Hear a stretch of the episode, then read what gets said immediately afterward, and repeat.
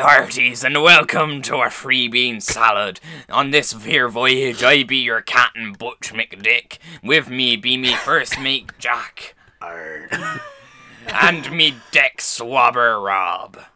Hello. On this here voyage, we be sailing in in search of the plunder of the free Mr. Bean treasures. this week, we watched Top Funny Comedian the movie. Yeah. Me first mate, how did you find this hair voyage? Look, this uh, steaming hot pile of shit is still one star on Letterboxd from me. Mind you, I did take quite a few notes this week, which is a, s- you know, something that's not often done with this film. I've, and I actually finished my first notebook of notes, so I've got a, f- a full sort of uh, diary of the last twenty weeks of our Yar, it be lives. some sort of treasure map. I can't, I can't remember what half these fucking notes mean. I um I watched the film uh in a kind of makeshift sauna setting uh, in which the house was very very warm. I was in my Spider-Man onesie. I was uh underneath a blanket and I had the hood up and everything. I just I just wanted to just sweat it out, you know, just see- just see how far I could take it. And uh, I think it maybe just like I was on the brink of delirium, possibly. I, I, do, I don't know what half of these fucking notes mean. Um, All your notes are just like, ah, it's hot. It's so hot. Yar. uh, Rob, how did you? How did Yar, you, how did ye get on, ye scallywag? Um, well, let's just say there was there was no treasure where where I was looking because uh, this movie stinks. um, I didn't have I didn't even ironically have fun this this time. It was just uh, and actually, ironically, this is the uh one week that I didn't protest watching this movie. Um, I just did as I was told, Yeah. and God, that was a a bad decision. I will be protesting this movie for the rest of the year. Yar, ye be watching this here movie for the rest of the year, or ye shall be forced to walk the plank, me hearty. Shut the fuck up. uh, um, Butch, what did you? Uh, how did you feel about Top Funny Comedian the movie starring Mr. Bean? Yar, this here movie be a foul mistress. Eh, eh, I, I, I don't know what nautical references to make in reference to this here piece of dung. But this movie. Do pirates say dung? this this movie here be like a foul sea on an overcast day. It's just fucking horrible. Oh, I mean, Rob, did you take any notes this week? no, I of course o- not. Okay, well, if I may, I'd like to start. Um, the first thing I got, I got a few laughs out of the film this week, but for I don't know how. I th- again, I think I was just on the brink of pure delirium. Because my first note is just uh, tap tap tap, which in reference to uh, the director um, tapping the letter that he gets, inviting him to Macau. Uh, he just sort of goes, and that made me laugh. ASMR. Like, ASMR. um, Zoe also had a small bit of input. She was there for the opening moments of the film, and she claimed the director was far too gay to be living in China, uh, at least safely. um, my next note is just the word "okay." Okay. I have no idea what that means. Um, oh, yeah. um, oh yeah. Um, I have in the scene where Bean first shows up and the director is completely ignored in the the hotel foyer. He looks so fucking sad, which is clearly a reference to how fucking sad this movie makes me. Um, there's a nice frame in the uh, the lift scene with Bean, which is obviously a reference to B ninety seven.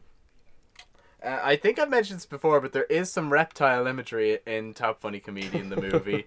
Anyone In, gonna uh, talk about the reptile image? exactly. Is that? Yar, ain't nobody gonna talk about the nautical imagery. But, This uh, movie be taking place on the high seas.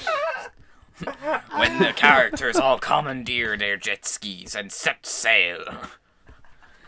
And of course, the multiple drownings. Yar, Oh yeah, there's waterboarding in this film. yar, when the two trans women are forced to walk the plank.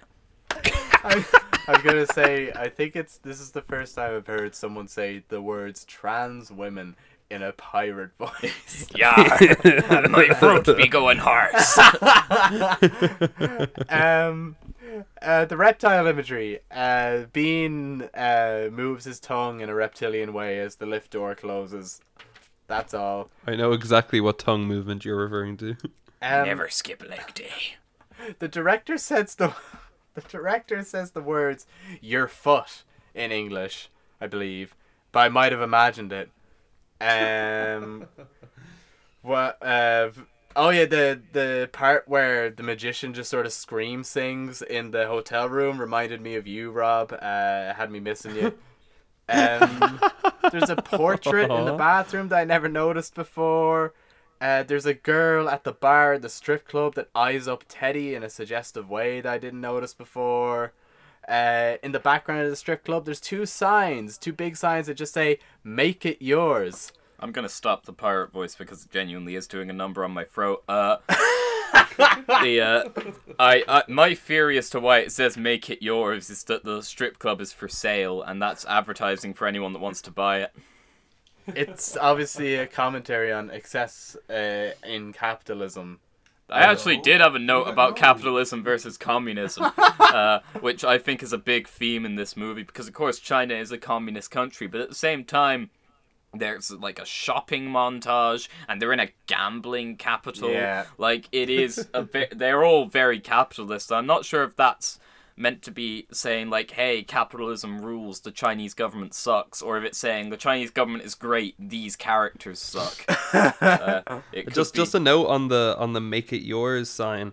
Um, I actually think that's a reference to the original Scarface. Um, but it's just is yours? mistranslate. Yeah, but it's just mistranslated. Do you want to elaborate on that, Rob? Have you got any No. further e- evidence? No, maybe no. No, they just No. sound similar. they just sound similar. Okay. Um, no, no, I, I just yeah. It also might be in reference to Teddy's soul. Make it yours. Make it yours. Um, my next note is just poor fat one. Like he gets dicked around so much in this movie that I just I, I can't express how sad I am for the fat one. Um, there's I I, love the fat one. I like the fat I one. I do like the fat one. Um, there's a Planet of the Apes reference in the the uh, rickshaw chase scene where the magician uh, pounds his fist on the pavement. it's clearly a reference to Planet of the Apes. Um, I'm very I'm very much coming to uh, the end of my analysis. Um, what does that cutlery feet when they're tying up those trans women? They they tie a load of forks to their feet for some reason. Um, there's a comic book style transition before the the end of the film, which just is completely like tonally redundant. I notice your handwriting gets more and more sloppy as you go along. Oh yeah. Um, Teddy kicks the director so fucking hard in that end scene, and I have one last note that I'd like to just leave my analysis of this film on, which is um, this film is a hate crime sandwich in which Bean is the bread. Can we, uh, can we talk for a second about the bone scene? I feel like we need to discuss the bone scene. oh my scene. god, the bones! All the bone cracking in this film. There is a lot of it. fucked. Like it's just it's like you said last night. It's like bubble wrap. It's literally so you know. I'm I'm gonna I'm gonna. I'm like, just imagine that, but much more animated and horrible. And also, it's set in China, and it's a parody of The Hangover and a fucking game show. And I fucking hate this movie. I fucking hate it so much. Oh my god. Oh my god. But uh, I, I mean, we came to the conclusion that the film might be about people suffering from scoliosis, uh, because Like it seems like every time a character stays still for any length of time, like the second they try and move, there's a bone crack, and like this is demonstrated very early on. The scene with uh, Edna Mode and uh, what's his face, Uh, David Cross. David Cross. That's it. It's, I love it's how the- none of the names we have for them are, are consistent at all. You'll we'll randomly refer to them as one thing and then just completely change what we call them later on. anyway, so David Cross and Edna Mode, you know, this the scene early on that has them, then they're just kind of holding still and having a conversation, and they get up to move, and for some reason, all of their bones start cracking. Yeah. I mean, oh, It's called oh, Comedy Baby. Have you ever heard of it? th- this is just coming to me now. Um, we've talked about that uh, brand of water that is advertised constantly throughout the movie. The same brand of water is just fucking everywhere. Um, that's obviously bone hurting juice that uh, that all the characters are dri- unknowingly drinking. Any thoughts on the bone hurting juice theory? I mean, I'm sure we would have known about it if we if we had English subtitles. Um, Yeah. I'm sure somebody would have mentioned it, but uh, It's know, possible that China, it's it's commentary on China poisoning their water supply, which uh, isn't something I have any proof that they're actually doing.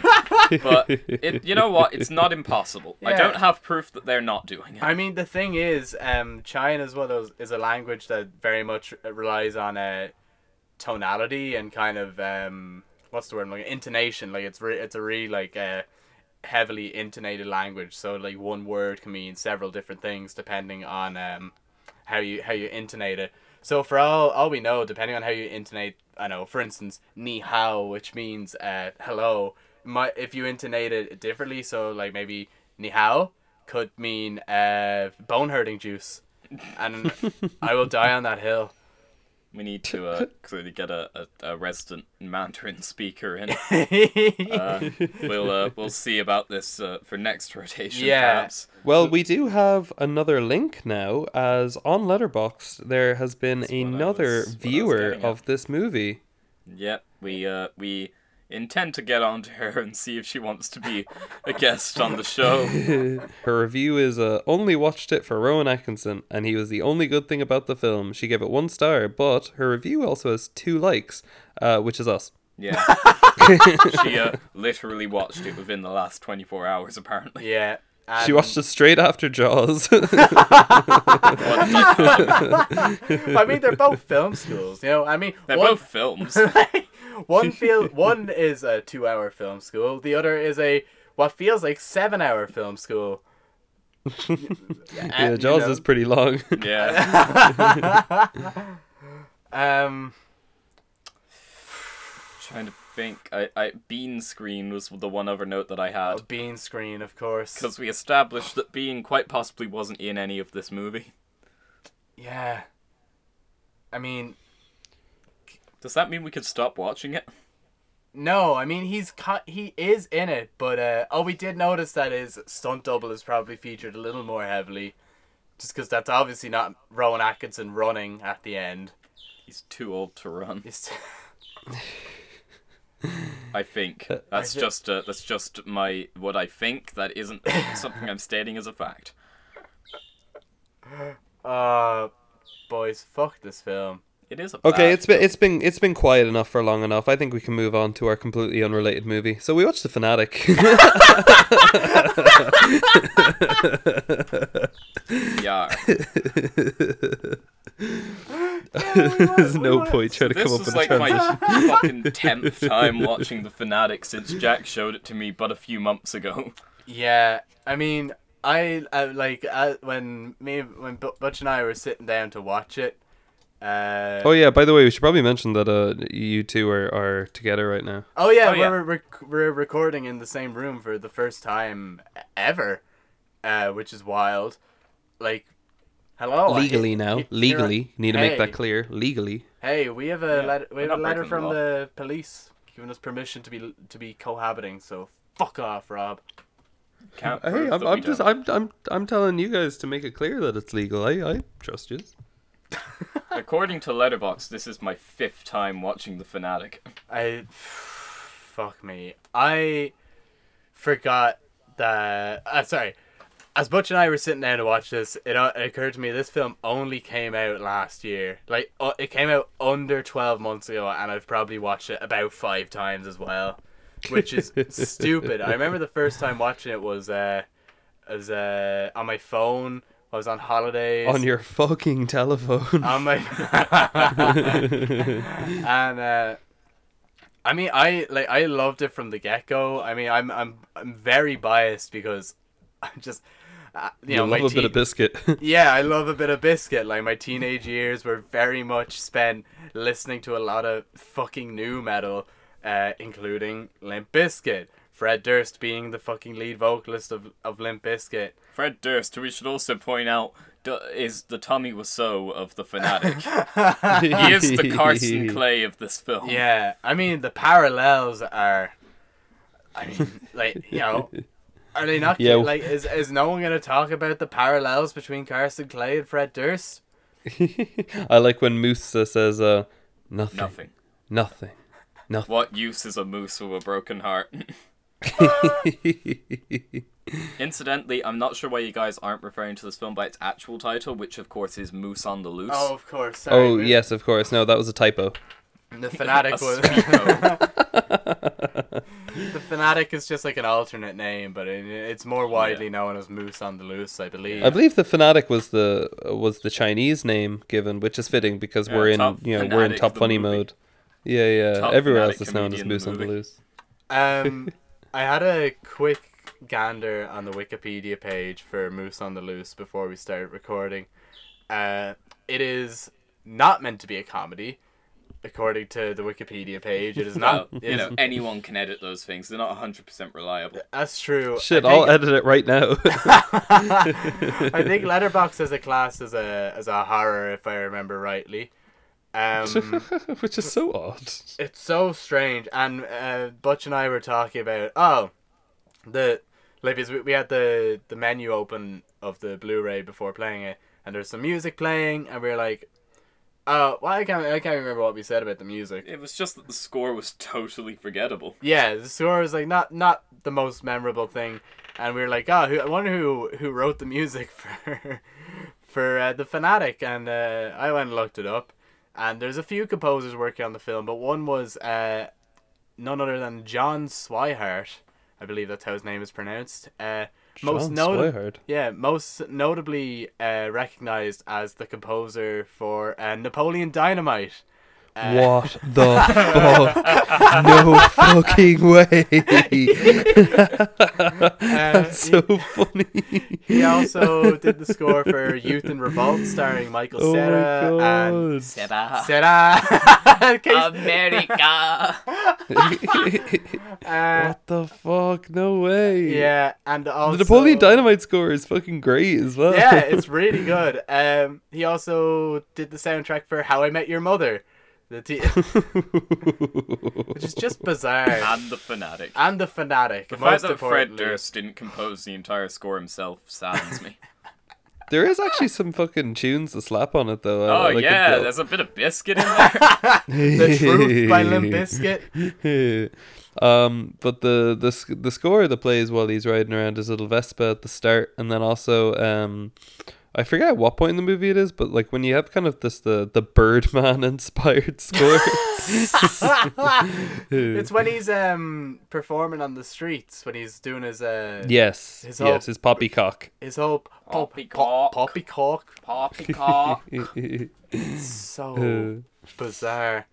Um, I took a surprising amount of notes on the fin. I I'm I'm gonna be. I'm gonna be I'll- honest I'm with gonna you. be honest with you, Bean. I didn't think I'd get as many notes out of the fanatic as I did, but uh, I do have a small theory, and I did pick up on some things in the, the background of the film uh, that I'd never noticed before. Fred, did you did you guys notice that uh, Gaspar Noé was in uh, the queue to get an autograph from Hunter Dunbar? I mean, obviously. Rob, you don't seem too convinced. No, I believe you. I just need. I just, really do. I just, I just want to see a picture. I suppose. do you have a? Do you have a screenshot? I don't have a screenshot. You have to take my word for he's there. Yeah. Oh, okay. Um, at numerous points in the film, uh, there's a big Scientology sign in the background. Uh, Oh no way. I wonder who suggested that. yeah, I wonder who wanted to get the Scientology signs into this fucking movie. Did, uh, did Tom Cruise secretly work on it? I mean, Are there any other big Scientologists associated I, with this movie? I can't quite put my finger on any big Scientologists that might be featured in this film. Uh, anyways, John Travolta. Fred Durst. Fucking kills it. yeah, I feel like we need to address the John Travolta in the room. Uh, Wait, hold on. Before we do that, I just looked up the the guy who did the cinematography, and it's the same person that did the cinematography for David Fincher's Panic Room. Fuck off. yeah, yeah. He also did Punisher and Olympus Has Fallen, and also another Durst film. Jack, I think this is a great time for you to talk about. Didn't you go through the three Fred Durst movies? You know? I've still. It's just not it. Conrad W. Hall, who made like uh, the Fanatic and a bunch of other things, not to be confused with French Polynesian-born American cinematographer, also named Conrad Hall, who did such films as American Beauty and Butch Cassidy and the Sundance Kid. Ah, okay. But he did do Panic Room, which is a great movie. It is a good movie, very well shot. I haven't watched all of the all of the Durst films. I've only seen his first, which is uh, a really boring kind of coming of age. Charlie uh, Banks, isn't it? Charlie, yeah, the education of Charlie Banks. It's Yeah, Secret Agent Cody Banks. it's just a really boring sequel to Cody Banks. Like it's, uh, I, it's- I, I can't describe it as anything else, and it's so un-Fred Durst. Like I think that's why I didn't enjoy the education of Charlie Banks. Whereas the fanatic, it's like, oh yeah, this is palpably Durst. Like this is like watching a Limp Bizkit album. Like it's, it's like, This is what. yeah, looks but then in Fred but then Durst's his other but then his other movie is a spin-off of the Are We There Yet series called The Long Shots with oh, Ice it Cube. is. You're so right. Starring fucking Ice Cube. and produced by Harvey Weinstein. Amazing. Oh Oh, god. It's about time his name was uh, brought up. If there's one thing I could say for the fanatic is, um, if I may quote, sorry, if if there's one thing I could say about Moose on the Loose, and if I may reference said Moose, um, I watched this film when I need something rememberable. Uh,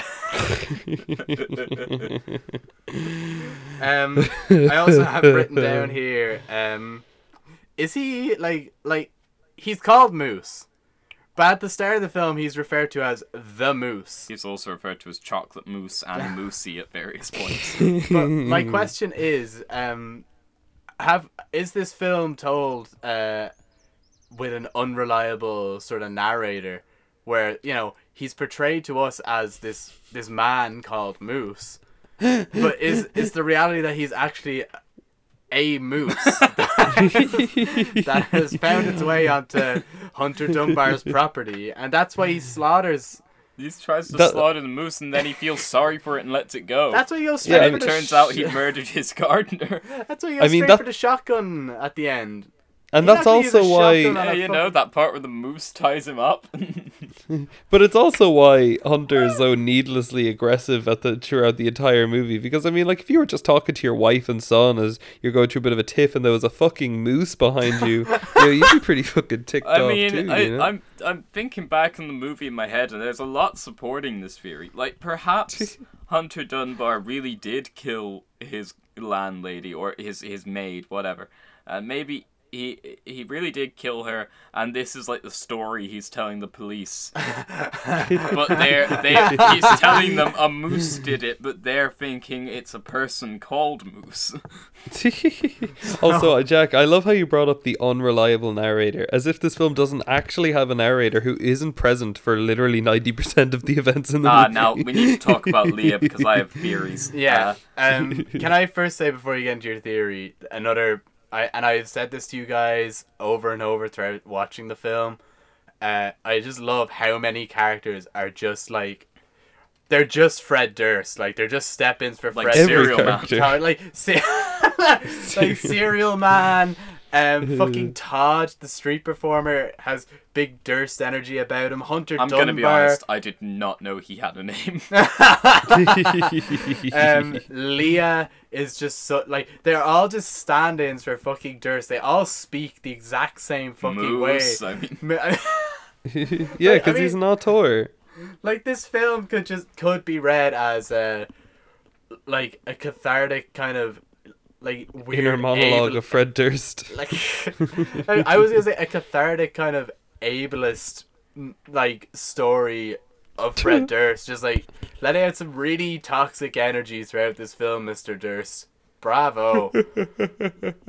uh, your theory on Leah Butch. My theory on Leah is uh Okay, so Los Angeles, the city of angels, uh, Right.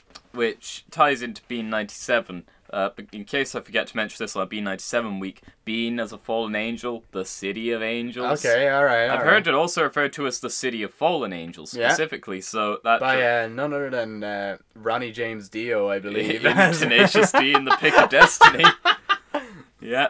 Uh, so just saying that ties into Bean 97. Uh, I'm pretty sure in this film we don't see anyone directly interacting with Leah except for Moose. Like we see her at like the party at the beginning and stuff, but she's not directly interacting with anyone. I don't think anyone else shares a word with her. That's fair. So in the story, Leah basically exists purely to to serve Moose's story, which might tie into your unreliable uh, reliable narrator thing. But uh, the the the illustrations that show up throughout the movie are very telling. They're very odd. uh, Yeah. uh, uh, out of place. But the very last one, with Moose in his pirate gear, uh, shows her as a literal angel holding him up. yeah. I think this is just my theory that she is his guardian angel.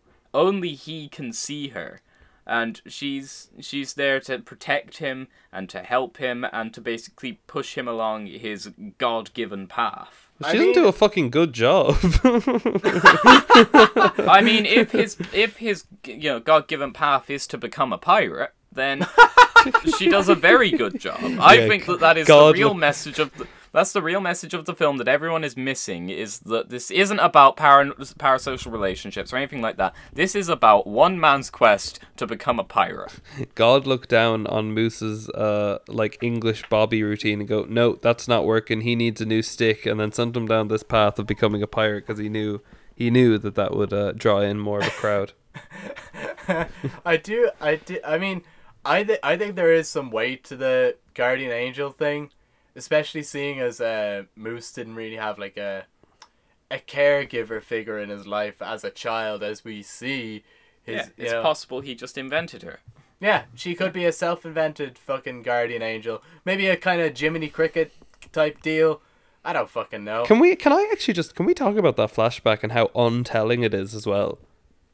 Yeah, it really doesn't establish anything. Like, what? What is that trying to tell us? That his like, he likes movies. but like, he likes movies and his mom slept with people. but like, he's like an abusive. How dare she have a boyfriend normal, healthy libido? But like, also, that's just one night where like the guy is just giving out about Moose. What if like Moose's mom came in like straight after that and like she cuddled him up and they watched fucking Night of the Living Dead together and you know then they watched some Hunter Dunbar movies because you know this is only like fifteen years ago, of course.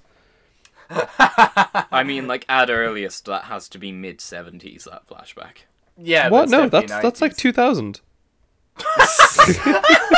Oh yeah, I forgot. Moose is only twenty. Yeah.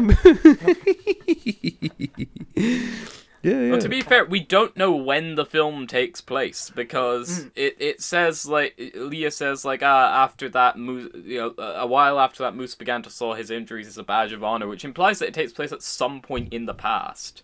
Yeah. It can't be too far in the past because you got like iPhones and shit. yeah. as well as is, there's I- hold on, there's a poster for London has fallen, so I'm going to. Oh wait, hold on, there's a poster for London has fallen. The cinematographer did the cinematography for Olympus has fallen. What a nice Easter egg. Oh, there you go. Um, London has fallen came out in 2016, so this has to be post Alright, so that 2016. Has to be has to be at least 2016. Which is, I mean, it kind of brings into question how, like, wh- like when was Hunter Dunbar in his prime? Because at one point we do see a Space shot. vampires, duh. Yeah, I mean we Hmm. space vampires, but we see a shot in Hunter Dunbar's house of his uh, collection of awards, and most of them are dated uh, ninety two. Oh my God. 1992. It's like, How old is this yeah, man? exactly. It's I like, mean, he looks good for his age. But that's what Yeah, I I mean. mean, Hunter if- Dunbar has to be older than Moose. But he does not look it at all. No. like, John Travolta's there with his big fucking bear energy. Do you Um, think another- Fred Durst originally wanted to cast like someone really young? Like he wanted to cast like Timothée think Chalamet they- or something? that when they were casting them, they got the the roles switched by accident. that would make a lot more sense, actually. um, on the topic of um, the uh, on the topic of John Travolta being a bear of a man in this film, um, can we talk about the Winnie the Pooh energy, uh, Winnie Winnie the Pooh imagery even? What, like the president of China, Mr. Bean. I more so meant Going back to top funny comedian for a second. I more so meant the fact there's that fucking that little bit of narration from Leah, and she says something about uh, what once you find the cookie jar. I know it just remind me of Winnie the Pooh, but I know that's fucking. Once punny, you like, find the honey pot, you can knock. is is Moose Winnie the Pooh or is he a moose? Is he a wild bear that somehow Hunter Dunbar mistook for a moose? I I mean it's not impossible. It's just unlikely. It's but how unlikely? You know it's how unlikely is it really? How unlikely is any of this? Um, I'm just trying to look through my notes because uh, I, d- I, d- I really don't know how to structure what I want to say. So I do have a kind of overarching theory of what the film might be trying to say. I mean, it's obvious what it's trying to say, but what it's actually saying is very different. What it's trying to be is some sort of commentary on parasocial relationships and the, you know, the the relationship between fan and celebrity and how you know fandoms can go too far. It's just it's not saying that at all. What it's trying think to say trying is that Fred say. Durst hates his fans, and if you ever approach him, he thinks you're an idiot and wants to kill you. okay, This whole movie movie's me- a PSA of like, do not approach Fred Durst. let me start with this. What beverage is it that Moose just is constantly pursuing throughout this fucking film? A shake. A milkshake, Just want a shake. strawberry milkshake. What may like humor me in this? A milkshake is an inherently chaotic beverage. is it? It brings all the boys to the yard. It brings all the boys to the yard, but even its its makeup, like you know, it, it's it's you you fuck a load of shit in a blender and you just let it ride, baby. Like that's chaos to to, be fair, me. that's most cocktails. fuck off. We're sticking. Just follow me into the milkshake theory, okay? Okay, okay, okay, okay. So, uh, okay, I re- I'm, I. I am, I am gonna, I'm gonna fucking mince my words here. I'm gonna completely fuck this, but bear Gonna with me. blend them, we might say, So, milkshake inherently chaotic, much like moose. much like moose. Thank you very much. That I feel like that's a that's an obvious connection there. But also, moose has a like a very clear uh like aversion to anything that isn't like sweet, anything that isn't sickly sweet. Like Anything throughout that the isn't. This isn't a treat. This isn't a treat. It's not sweet. It can't be a cream. treat. He wants ice cream. And I, I think it's probably a pretty lazy metaphor for the fact that like Moose is obsessed with the the kind of screen image of Hunter Dunbar. And when he comes across the real Hunter Dunbar, he you know, he's he, you have that scene of him watching all the films in his apartment and he's just like he's like anyone could do that. He's like you're a bad actor. He's like anyone could do that. So, you know, having discovered that Hunter Dunbar is not this sickly sweet artifice he's you know he's something a little more bitter under the surface. Um, I do have a I have a kind of um, I, I I have a I have a kind of extended note that I'll I'll just read out and that'll kind of I really like be this a theory. catch-all. So, uh, Moose is obsessed with sweetness, which equates to artifice. Refined sugar covers up the fact that it is bad for you by test by tasting really, really good. Mustard actually is semi-healthy for you, but tastes quite unusual. Moose needs to accept that he's living a lie. he's living a lie. I can't argue with any of that. More I- food I- I- analogies. He's living a lie because he doesn't exist. He's just a moose that's think- broken into his house. you know, you know, by buying into this kind of this image of Hunter that he's established in his mind, like it's it's bad for him. It's bad for his mental health. Yeah, and it's when he it's, discovers it's really the truth, good it that just he. destroys him. I was about to say that uh, you're saying his obsession with Hunter is like bad for his mental health. And I was like, oh, thank God that when he got over his uh, his obsession halfway through the movie, he uh, he his mental health like completely re uh, redefines itself, and he's uh, completely better for the last half of the movie. Then He becomes a pirate. I also I also have a few notes on uh, kind of shock entertainment. Uh, in that you know Moose is a street performer and he's kind of doing his whole you know semi okay I say semi endearing because it's fucking John Travolta being weird. I That's, don't, I, I'm that's gonna not endearing. point out now, Fuck we are John not Travolta. Gonna, we are not going to make fun of Moose for being No, no, no, no. clearly mentally challenged because that's that's not very funny. What we are going to make fun of because it is very funny is John Travolta's performance of what he thinks a mentally challenged person is. yeah, I, I have some permission to speak on this as I am a person on the autistic spectrum and I can see little, you know, little autistic traits in Moose. yeah. And Uh, according to the wiki, he is meant to be autistic. I mean, I, there's nothing in the film that explicitly states that, but I'd be willing to buy it. I'd Yeah. be willing to buy that he is somewhere on the spectrum. It it does kind of reinforce some negative stereotypes that It sure does. that mentally challenged people uh, or uh, people with learning difficulties are inherently bad or unstable or, Or dangerous. Crazy, like Which- it's, yeah. It is a I real don't cheap think shot, it's trying isn't to say that this is all mentally challenged people. I I, think, think it's it trying is. to say this is Moose. Um, Moose is the- hold on, Moose is isn't the your only- average person in any way. But he's also the only person in the movie that's like mentally challenged anyway. So he's the only representation. So how are we supposed to That not is- I believe mean, this is is how Fred true. Durst sees every person with any sort of mental illness or disability?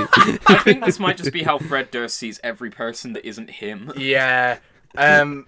But as I was saying, you know, Moose's whole shtick on uh, Hollywood Boulevard is that where he performs? Is it... Uh, it's, it's somewhere. Sunset Somewhere. It's, I, it's I'm pretty sure it's not filmed in LA. Yeah. Look, he's on the streets doing his old shtick as a a British fucking copper. You know, Bobby. but a Bobby. A, that's it, a Bobby. Um. Welcome Where- to Ollie. and he's getting very, very little attention doing his whole uh, Bobby fucking uh, shtick. Whereas Todd, who you know, his whole act is just kind of like shock. Shove a pencil up his nose. Yeah, is they like stabbing himself with shit and, And then his- swindling yeah. people, and it gets loads And of Serial attention. Man's Serial Man is there, and it gets loads and loads of attention.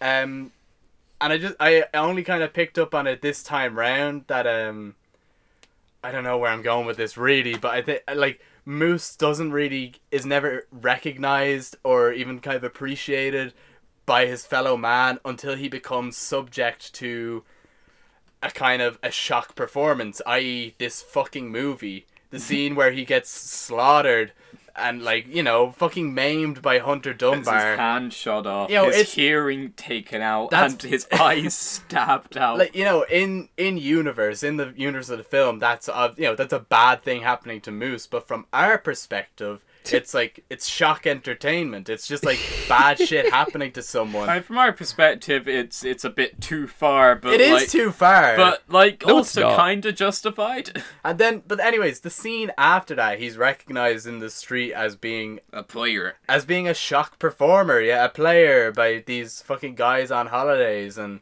they're ecstatic to see this fucking brutally beaten John Travolta. I will say this this this mirrors and parallels the the Mr. Bean's holiday dichotomy a little bit between like classic cinema and then like you know the kind of art house uh, pretentious uh, you know auteur. So like you know you've Moose I mean, it's around. kind of like the beginning of Top Funny Comedian, in the movie where you got the guy that's been beaten really badly. if Moose is like the classic feel good singing in the rain, then uh, the the other guy who I, I don't care what his name is is the uh, the the, the the human centipede part three of uh of uh, cinema or the hostel part three or the saw three oh god. Hey, Saw 3's a good film. um i've only seen saw one and four Anyway. That's a very odd combination of the Saw films to have watched. I'd recommend the first three at the very least. um, but yeah, so definitely some nice parallels there, and the fact that Willem Dafoe is in the movie as well. Where's Willem Dafoe in Uh. Moose on the Loose? He's just behind Gaspar Noé in the in the line. They're hanging out. Yeah, Rowan Atkinson is an uncredited cameo as Serial Man. It's a bit like in Yo, Yo in Force Awakens when like they got loads of celebrities to play stormtroopers. it's just like that. Rowan Atkinson played the fucking serial man. Yeah. I do wish we got a reveal for Serial Man. Yeah, he's just in the background in two shots. It's Hunter. Never mentioned. It's Hunter. It's Hunter. Why? Why wouldn't it be? That's. I mean, there's nothing to suggest that it isn't. Well, I mean, think about it. Hunter like is supposed to be kind of not washed. Well, maybe washed up, but like out of his I think prime. he's washed up. Yes. How the I fuck mean, is he's how's- getting offers for roles. Yeah, he- but- and he's not getting taking 'em, offers and he's for not roles, and taking He's 'em. got enough money that he's able to say, "I don't want to do this." And role where's so that the can stay money with my coming son." from? Where's the money coming from? Being a street performer is serial man. Street performers make fuck all. Well, apparently, appa- yeah, because all every other street performer makes fuck all because all the money is going to serial man. The money has to go somewhere. There was also a few uh, kind of lazy commentaries throughout this film in regards to, I suppose, the way media is perceived in general. For for instance, when Moose uh, walks into onto Hunter's property and is confronted by the cleaner, she first appears brandishing a fucking. I think it's an no, it's not an Oscar. It's a, some fucking. I think it's film made. I award think it's made up. Is it? I probably and Maybe it's it, a BAFTA. I don't know. Oh, maybe, yeah, it's some sort of f- film statue, anyways. It's the Razzie that this movie won. oh shit!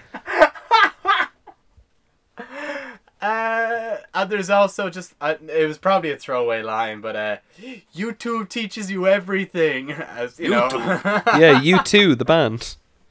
Do you know Bono is in this film? he's in the line with Gaspar he Noé plays and Willem Moose. Dafoe. Oh god, I mean, I think that's kind of all my notes. I took one note. What was it? It's on the Freddy Krueger uh, diatribe. Ah, yes, the the the marriage story scene. so you know the way he says like, uh, like I want Freddy Krueger to like rip your head off and it'll roll into the street and get squished by a truck. Um, how familiar are you? How familiar are you guys with the Final Destination quintology? I'm fairly familiar Fam- with the the first film and the concept of the rest, Yeah. but I haven't seen anything past the I'd be semi familiar with them. I haven't watched them in fucking years, but I used to watch them to death when I was probably like Haha, what, 12 to death. Okay, well, okay, well, Final Destination Five is the best one. Um, do you guys mind mild spoiler? Or mild spoilers for Final Do they Destination Five? die? Uh, well, obviously, but it's how they die is the fun. Uh, okay. My, Okay. mild spoilers for Final Destination 5. So, in Final Destination 5, there's a woman who is getting laser eye surgery. And obviously, some shenanigans goes on, and the uh, the laser ends up cutting the eye out of like her eyeball out, um, which then falls on the floor and rolls um on the floor. I forget how it gets out of the building, but it, it ends up uh falling out of or does I think her body like falls out of the um the building from like a massive height, and then her eyeball rolls onto the road, and a truck runs it over. Why am I bringing this up? Because Devon Sawa is most famous for playing the lead in the first Final Destination movie, meaning that that whole speech was obviously a reference to the Final Destination series. Well, Entirely possible. entirely, but yeah, I, I'll take it. I mean, definitely. I mean, uh, definitely not. But like, you know, it's got more evidence than your fucking Fight Club theory. hey, shut so the we'll- fuck we'll up. I take I humored your food theory here. But hey, Hey. the milkshake is clearly a metaphor. Fuck you. um, of course, then there's also the parallels that everyone has already fucking mentioned that aren't as deep as Fred Durst thinks they are. Of Devon Sawa playing Stan in the fucking Eminem music video that's all about you know a fanatic uh, who like you know goes kind of over the edge. Uh, literally, he drives his car over the edge of a cliff. Um, Yeah, We uh, talked about this film's use of this film's masterful use of the musical stylings of Limp Bizkit. They're I, I want I want subtle I want. Jack to talk about that. Please, Oh, okay. a resident expert. I mean, I don't really know what to say about it, but it, it's just the most shoehorned fucking reference possible. I mean, it, like I don't I don't even know like what to say about it really because it's just like you know for those that haven't seen the film and if you haven't seen the film I don't know why you'd be fucking listening, but he like Hunter Dunbar is in the in his car with his son, and uh, he just turns to his son completely unprompted and says, uh, "You ever listen to Limp Bizkit? You like a little biscuit? Yeah, I used to listen to this back in the day." And just proceeds to blast as uh, well. I, I was gonna say a small portion, but a pretty lengthy portion of the song "The Truth" by Limp Bizkit. Which we should point out that we watched the second half of this film with uh, subtitles, and the subtitles, where most film subtitles would just say like music playing or something. Here it's Limp Bizkit dash the truth. Truth. Because it's really And, I important mean- to the story. It wouldn't make sense for a deaf person just to hear music playing and then he's saying, "You like a bit of biscuit?" That makes no Hey, sense. you gotta the know that it's Limp Bizkit. What always confused me about that scene is the part of the song that they chose to use. Because they just sort of pick, like, one of the instrumental sections, and then as Fred Durst, the fucking director of this film, and the writer of this film, and the producer. and the producer and of this probably film, something else. I'm like, he, like, i- i- he's, like, starts rapping, and then it kind of cuts off. As like, I don't know, I just always thought that was an odd choice. I Devon Sawa probably didn't feel comfortable rapping um, in front of Durst. He didn't want to kind of, you know, because Durst is obviously his idol, and he didn't want to kind of, um, you know, uh, d- do badly or embarrass himself in front of Durst. Look, I mean, oh, here's a thought.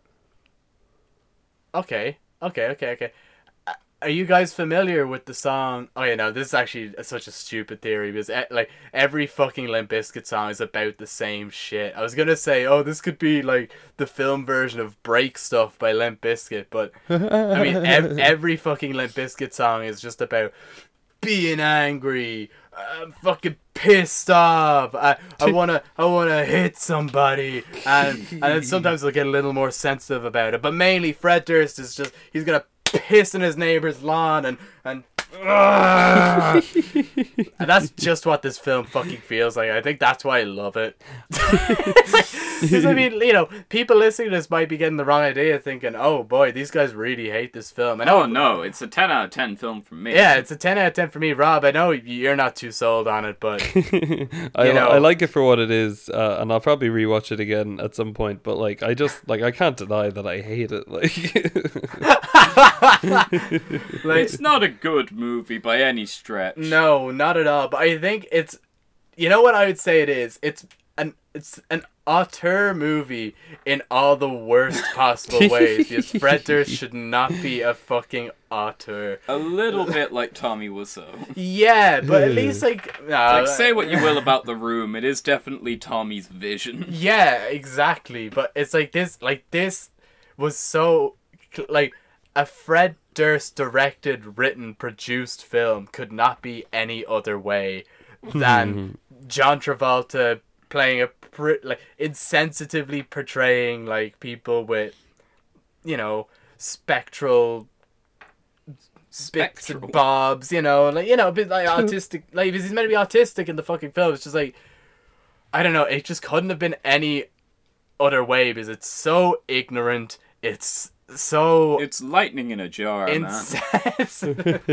Like if if like just one element of this film had changed, it wouldn't be what it is No. at all. It would be like if if John Travolta's part was played by a competent actor that wasn't Daniel Day Lewis. hamming, just hamming up everything, then it would have been a completely different film. It wouldn't have, it, even if it was a really good performance, it wouldn't have been a, a as good a film as it is now, or as enjoyable a film as it Yeah. is now. It might have been technically better, but then it just would have been a really like bland and poorly written film because the script is terribly Yeah, written. yeah. and some of the choices are just mind-boggling like the the maid being killed like in plain sight and just completely ignored for half the film. But obviously the entire audience is it, uh, never forgets about her and the fact that somehow nobody on the property notices that she's just there in the because it's yard the only dead for several it's days the only death in the movie so it hits a lot harder like you don't forget like if if up to that point moose had killed a few other people like on screen or whatever then it might be easier to forget about it but it's the only death on screen so like it really Yeah. sticks in your mind It, not only is it the only death, it's fucking gruesome. He It is, fucking yeah. like he fucking like hits her with the heel of his palm, it breaks her nose, and then she cracks her head on a fucking flower pot. Like it's it's a bird feeder or something. or a, something yeah, Yeah. some And the sound fucking- effect there was uh, was horrible as well the big bonk Yeah, it's it's really gruesome. You're so right. Like you you you can't ignore it.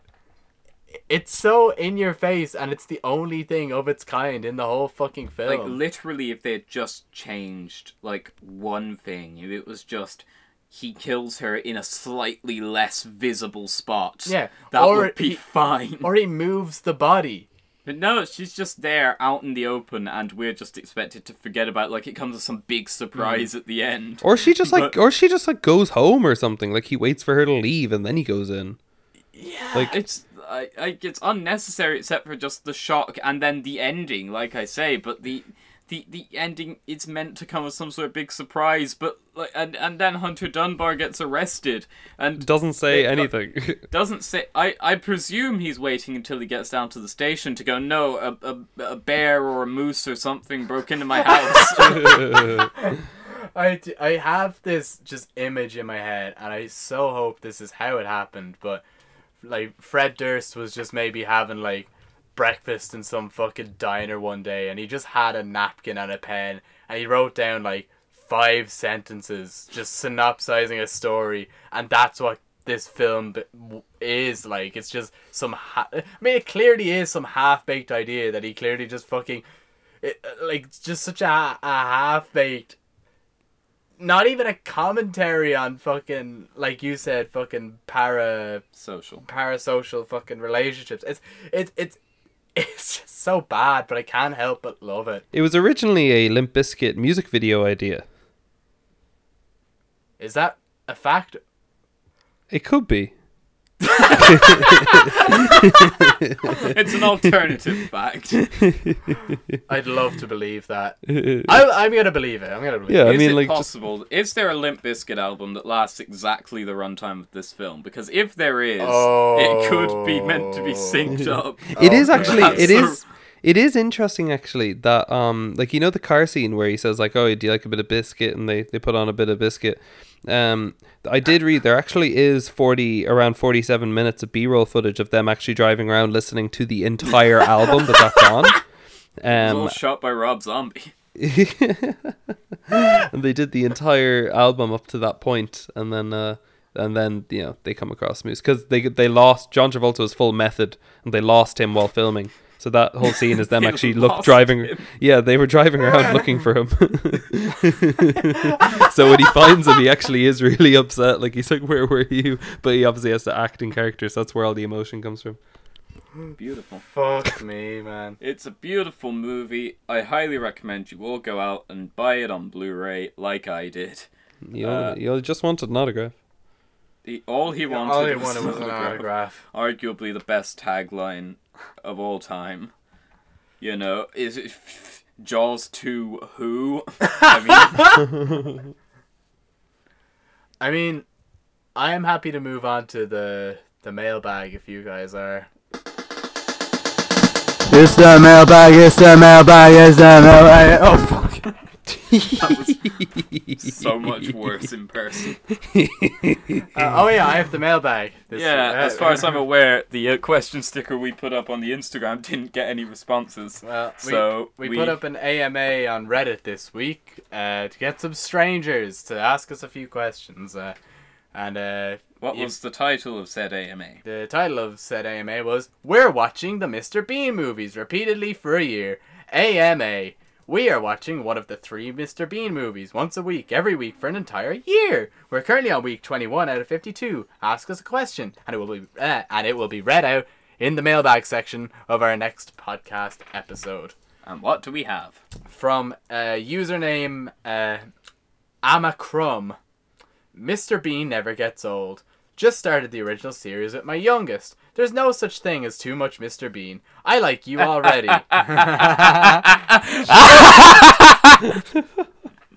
my question is can we be friends?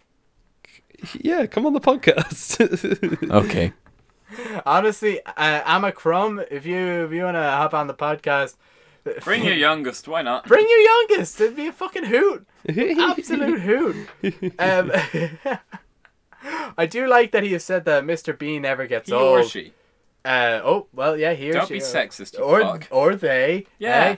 eh? Mr. Bean never gets old. What an opening line. I mean, you know, we've discussed that he is immortal.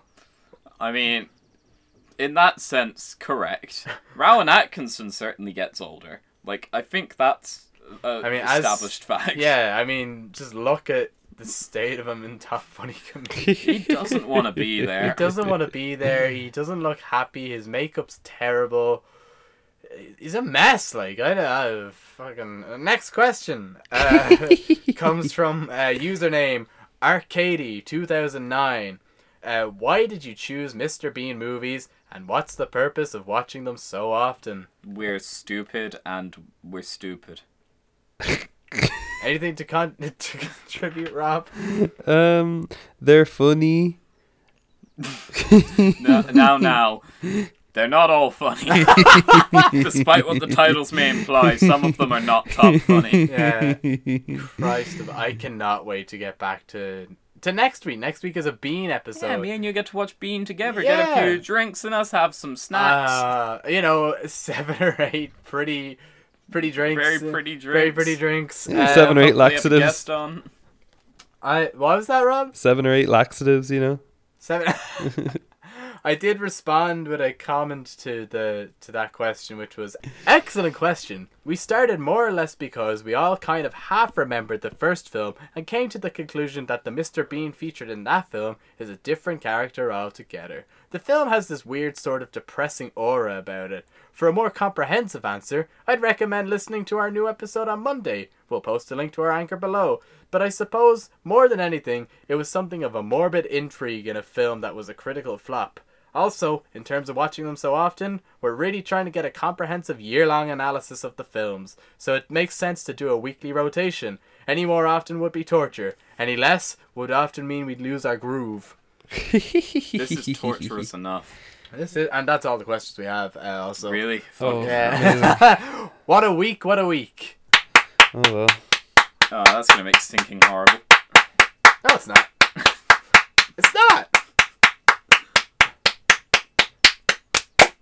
Time for the Patreons. Oh yeah, here we go. Uh, oh, fu- okay, okay, let me just. Uh... Woo! Are we all ready for the Patreons, baby? Rob, are you ready? yes, I am. Our first patron is Adam Redmond. Oh shit.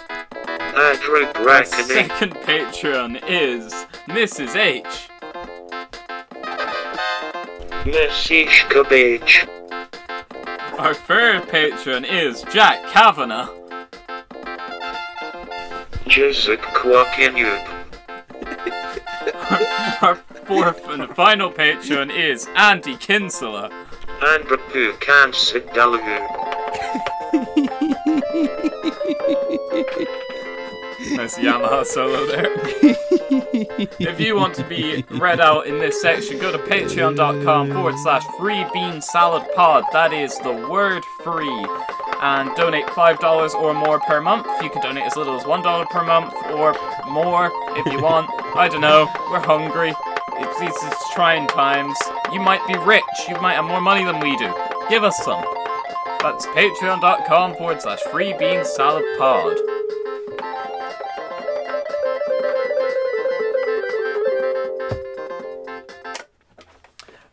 So you can find us on Twitter and Instagram at at Free Bean Salad Pod. That is the number free. You can also email us. We are freebeansaladssociety at gmail.com. That is the word free. We made all of these accounts in a rush. I'm so sorry they don't all match. We don't have a so Facebook. sorry. We don't have a Facebook. We might make one for the very last episode. Uh, uh, sure. Look, go follow our MySpace page. Uh, we're we're listed there as Fred Durst. Uh, Go follow our bit of a- Friendster. go uh, go look us up on Pixapost uh, and YouTube. Institutor. Uh, In- yeah, inst- look instant up face. On, uh, Uh, look my, us up on YouTube. You won't find us there, but you can look us up anyway. My grammage. Can I so give us a re- can give I- us a review on uh, fucking TripAdvisor. can I can I go through the the patrons again because they're funny? Go on. Okay.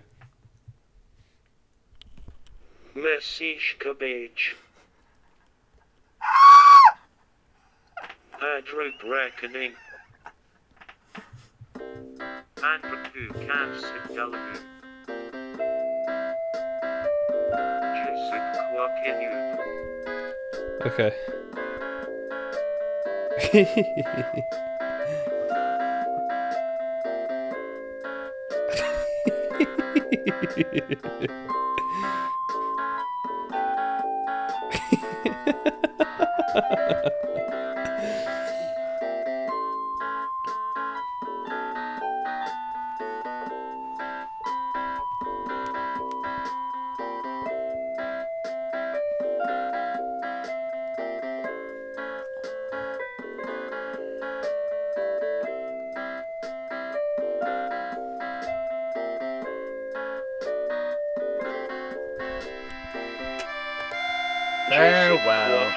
Quackinu.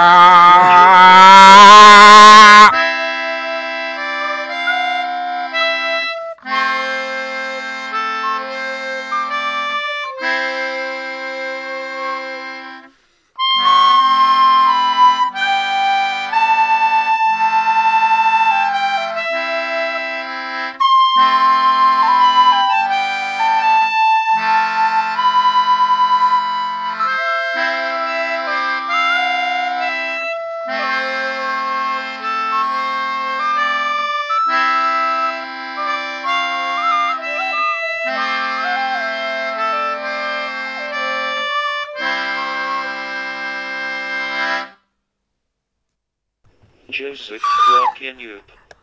Joseph Quackinu. Joseph Quackinu. What is that? Quackinu. Jack Cabinet. Joseph Quackinu. Joseph Oh, we, Quackinu. we literally just got another question. Oh fuck! Uh, emergency! Extra mailbag theme. Extra mailbag. It's the extra mailbag. It's the extra mailbag. It's the extra mailbag. I guess. um, extra mailbag time. Um, oh dear. Is this gonna My be phone won't the? load it. Is this gonna be the uh, post credits? I'm sweating. I mean, I guess so. I, I don't have any other ideas. I am sweating so much. Delegate. Why won't it load? Cancer Why won't it load? Why won't it load? I wanna. Andrew Have you questioned why Mr. Bean is called Mr. Bean yet?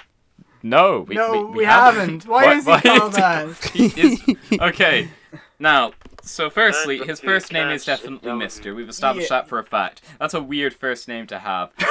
uh, so his mother was presumably Mrs. Bean. Did she have an actual first name? No. Oh God, I don't know. Was she just was his father Mr. Bean? Is he Mr. Bean Jr.? Uh, did he have a father? Did he just like asexually reproduce? I like to Is think he a hi- virgin birth? His mother is called Agnes Bean. Is his name actually Whistler?